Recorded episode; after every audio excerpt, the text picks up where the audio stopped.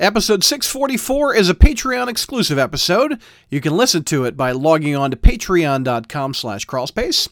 And it's a thank you to members that help support our podcast each and every month and also our website.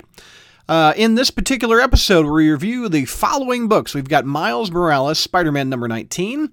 We also review Venom number 28, the J.J. Abrams slash Henry Abrams fan fiction known as Spider Man number 4. Seriously, that is a funny review. You should download that one and listen to it uh, on this episode. It's absolutely hysterical. Spider Man Noir number four, we tackle. Champions number one. Also, Spider Woman number four. And we wrap it up with Marvel's X number five. So again, log on to patreon.com slash crawlspace and you can hear us review these six books.